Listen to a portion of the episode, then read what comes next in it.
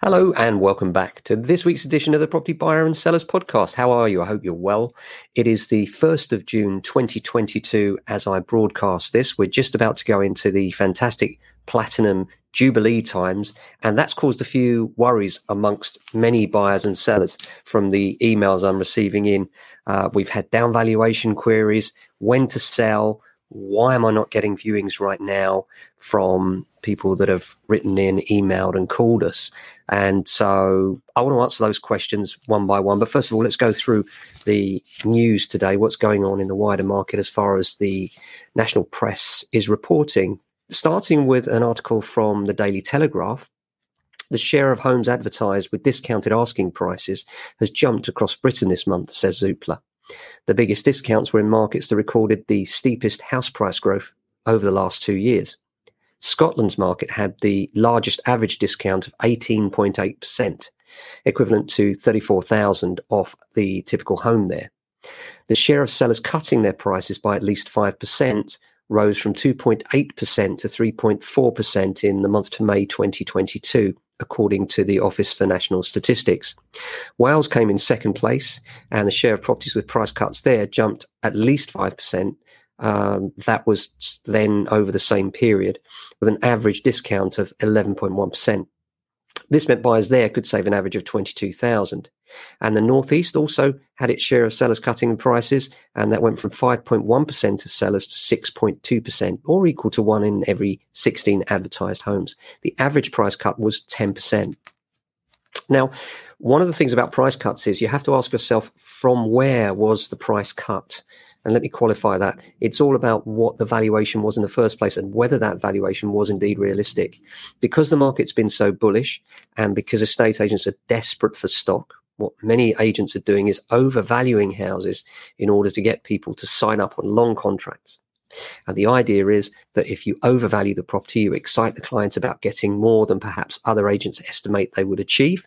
And therefore, you manage to get them to sign up with you, perhaps on a larger fee. Certainly, generally speaking, in my experience, for a longer period of time. And that's the critical thing. If you have a sole agency contract, let's say for 16 or 20 weeks, even if the seller doesn't like you much or the advice they've given or doesn't trust you anymore because you've been they've been misled by the agent the nonetheless the seller on a sole agency agreement is bound to stick with that person for the number of weeks agreed even worse, there's usually a notice period, which often isn't drawn to the attention of the seller. So, for instance, you might have a 16 or a 20 week contract with some of the large corporates. And then after that, you have to give them two to four weeks' notice. And only after that two to four weeks' notice expire. So, you know, we could be talking about a number of months here where you've got no buyer, you're overvalued, the agent's lied to you, and it can be very frustrating. So, then when we talk about sellers cutting home prices, are we talking about the real prices or are we talking about the falsely inflated prices? A very important distinction. And in my experience at the moment, we're looking at homes locally that are still vastly overpriced in some cases, and they're the ones that are sticking around. They're the ones that are not selling. If people are realistic and pricing competitively, then the market, certainly here in London, is strong still. And what we're actually finding here in London is this that actually, while some of the places with the steepest rises are dropping off a little, here in London, perhaps we're behind the curve a little because, of course, while they were selling their properties out in the countryside and down in the holiday destinations here in London, the market was stagnant because the country was most, the capital was mostly locked down. Now, with the release of the capital and people coming back to work to commute and realizing that perhaps they have to come into the office more than they expected, we're certainly finding an uptick in the number of people looking to buy here. The confidence levels are certainly up considerably, and the number of people looking to rent as well. Uh, but it's interesting to see that there are cuts in prices. The other thing to say, of course, is that it, it is about the level of interest that you're getting and the way that your agent is presenting your home. Um, there are three things important with that. We've talked about that many times. That is getting the price point right in the first place, getting the promotion right, and the presentation. A combination of all three of those things has to be just right, very balanced, in order to make sure you have the best opportunity of selling. Then we have uh, families facing new inheritance tax bills of 266,000. This is an article in the Telegraph and the Express. The average inheritance tax bill will surge 266,000 pounds this year as soaring inflation pushes more and more homeowners over the threshold, new analysis shows.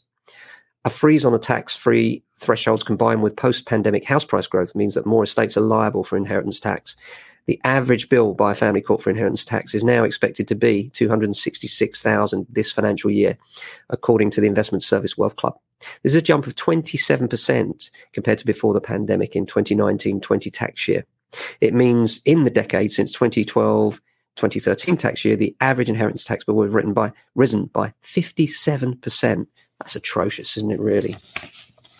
Renters bullied by landlords. Now, this is an article that I think is very misleading, and I do find it frustrating when I see these articles, but let me read it to you anyway. Uh, this is an article that says tenants are renters bullied by landlords and evicted without notice. Now, I'm not condoning this, of course, it's awful, but let's get it into perspective because the government would have you believe, and some commentators would have you believe, that rogue landlords form the biggest part of the UK market, when in fact, over the year, 7,778 illegal evictions took place in 2021. That's a 12% increase on the previous year. And it's not justifiable or defendable, of course. But let's get this into perspective. Of the millions of households that rent in the UK, it represents a proportion of 0.1% of the UK housing market. So the idea that there are millions of rogue landlords out there is just not true. There are some awful people out there that are landlords, as in all walks of life. But the truth is, the statistics show out that actually the vast majority of landlords and the vast majority of landlords that we deal with on a daily basis want to look after their tenants, want to comply with safety legislation. And yes, it is a business for them. They do want to protect their families. That's why they invested in property in the first place. Sometimes it's for their own retirement, sometimes it's for their children's education or other reasons. But overall, in our experience, the proportion of landlords that are bullies is actually relatively very small, I'm pleased to report. And going on to the next article, and by the way, I think that article was in the, it was data from the Citizen Advice Bureau, the Charity Shelter, and the Homelessness Data System, HCLIC, and legal aid agencies. Um, they said the problem's being driven by the UK's informal rental market, and I think that's right. Um, there are people that live in illegal sublets without proper contracts, meaning that they fall under the radar of local authorities. And I do agree with that. That does need to be policed better. But I think to tar all landlords with that brush is so unfair. Um, we see it all the time, don't we? So, apart from that, we've got a campaigner taking on substandard housing. This is a guy called Kwajo Tweneboa, and he's inspired to tour the country to document the state of social housing across England after Housing Association Clarion failed to address a range of increasingly serious problems at the Eastfields estate, local to us here in Mitcham, South London. At one point, taking almost a year to pull down and replace a ceiling that collapsed due to a water leak. He says he's determined to make sure that social housing conditions are treated as a priority because social housing tenants are human beings and should be treated like human beings. Well, I think that's right. And that's another example of where the local authorities are often very keen to point the finger at the private landlord when in fact the social housing sector is worse in many occasions. Uh, in fact, mostly, but there we are. So, on to other things. Priti Patel's landlord parents have been accused of overpricing freeholds. There's an article in the Mirror. Home Secretary Priti Patel's landlord parents have overpriced freehold properties by tens of thousands of pounds, forcing leaseholders to take them to a tribunal. A Mirror investigation has found Sushil and Anjana Patel demanded one tenant pay more than 28,000 for the freehold they'd bought for 4,000. A tribunal judge ruled it should have been 5,100. The Patels asked for 7,500 from a second tenant before a tribunal ruled it should be 5,751. Mr. Patel wanted 17,000 for another freehold, but a judge said the price should be 2,750. The government is accused of failing to follow through on promises to reform the current system, which campaigners claim leave leaseholders at the mercy of investors who try to profit from the freehold on their homes. Well, yeah, there is legislation long overdue in that regard. We do definitely agree with you there. So, questions. Got a few questions came in today. Uh, first of all, one from Tayo. I've been downvalued. What can I do? Now, this is an increasing problem down valuation, and I think a, a little explanation. I have done a previous broadcast podcast on this subject, but let me give you a, a few of the headlines from that and a few things that I've thought about regarding this. First of all, the problem with the down valuation. What is a down valuation? Well, it can be argued there's no such thing as a down valuation. What there is is a valuation, and the opinion of that valuer is that the property that this particular buyer is buying is worth less, not worthless, but worth less than the price agreed between the buyer and the vendor. Now, this is a, a, growing concern because what we're finding is that as the economy is squeezed more, and as we seem to be at a very pivotal point in inflation uh, with all sorts of other pressures hitting the financial markets, there is not so much confidence around with surveyors as there was six months ago. And for that reason, they're a little bit more cautious with their valuations because, after all, if the property's repossessed and they're out by a long way, then they could be sued by the lender when they repossess that property back again and the lender finds that it's worth considerably less than it was bought for. So, what can you do about it? Well, there's a number of things, Tayo, some of which are too late, I'm afraid. The first thing is when an agent is selling a property, they should pre prepare for the uh, surveyor to come into their offices. And if you're selling directly and dealing with the surveyor directly, you should pre prepare too by giving and providing as much comparable evidence. This means evidence of properties which have already sold, which are local to yours, and compare with yours so that you can prove that your property value is justified. If you provide no information, they may seek that information from elsewhere, and that information from elsewhere may not justify the price that you've got.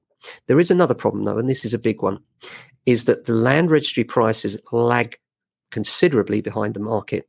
So sometimes, for instance, we won't find when the surveyors are looking online for price comparables for your property, the last one that sold could have gone on land registry three months ago, but that sale could have only been concluded perhaps six or seven months earlier and has only just got onto land registry. And so we had this lag between where prices are now, where they were, and what it looks like has happened. And so sometimes surveyors don't temper their valuation for that. And sometimes certain surveyors are just pessimistic. We have one particular surveyor who will remain nameless when, as soon as we hear the name, we call our clients and say, look, you, are likely to be downvalued. And we even try and condition the buyers to let them know that this particular surveyor has a reputation for downvaluing everything they see.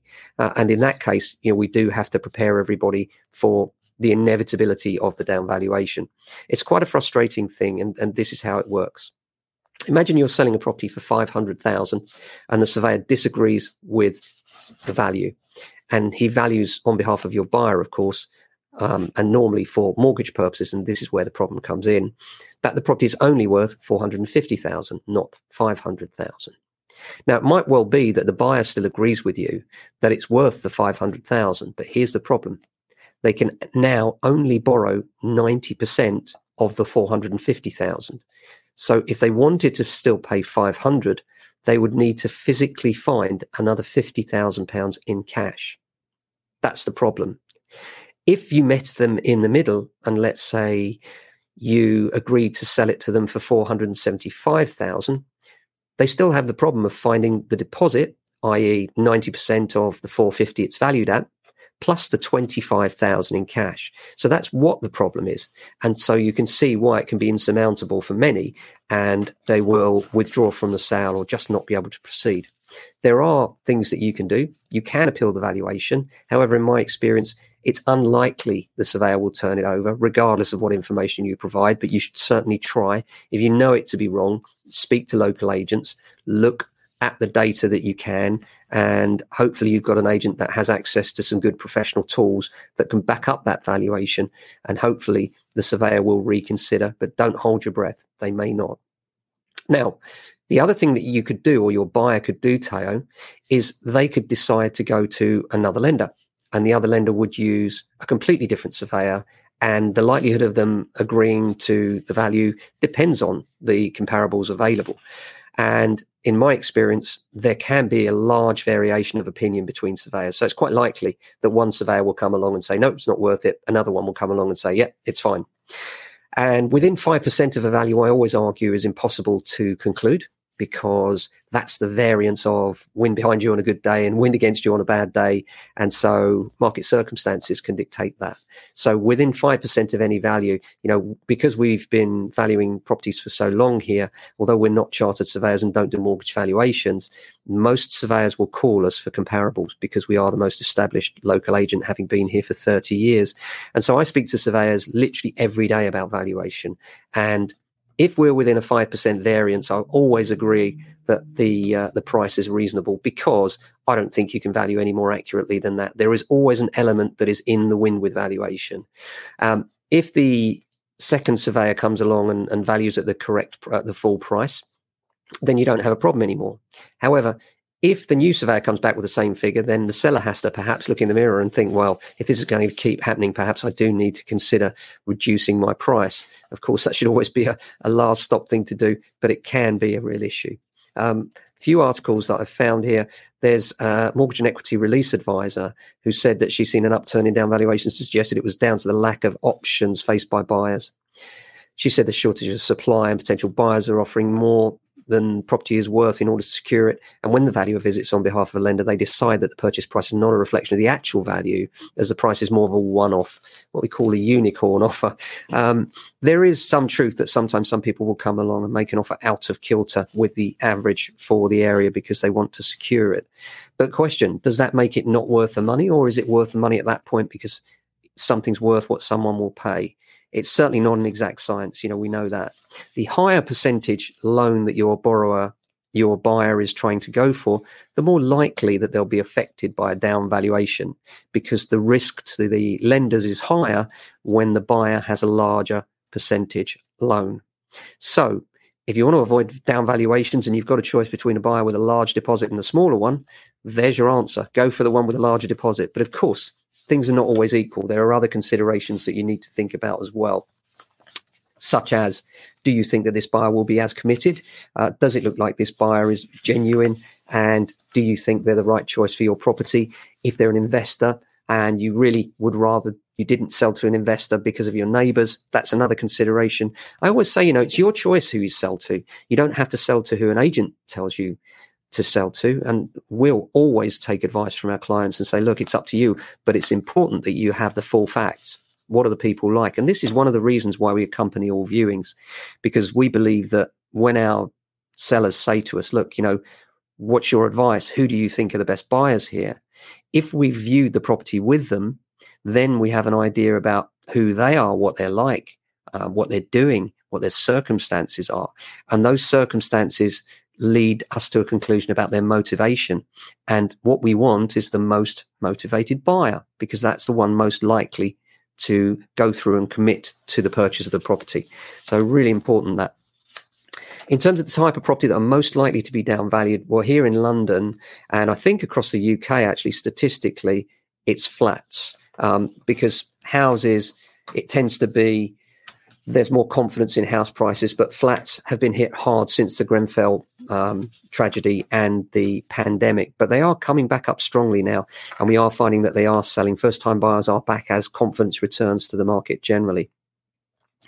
Um, another question came in from Dave. Ken, loving the podcast, keep up the good work. Can I ask you a question? When should I sell? what are the seasonal trends? When when should I start and when should I look to buy? Well, when you sell depends on what you're doing, Dave. And thanks for the comments, by the way. Um, and what I mean by that is, first of all, what are your circumstances? If you're just selling and looking to achieve the best price, then that's a different consideration from if you're buying and selling, which most of us are doing.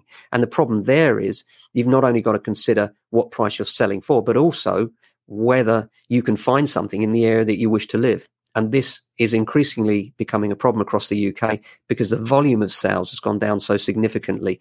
And this is something I expect to happen over the next six months is that we will still see the market prices holding firm across most of the UK and particularly here in London. But the level of sales, the number of people selling will reduce as people have less confidence about the economy, uh, the future, and things that are going on, such as the Ukraine war, the fuel crisis, inflation. And us Brits are good at doing one thing. I always say this, Dave, but it's true. When we're not sure, we'll do nothing. And so in terms of timing, let me go back to the question and answer it fully.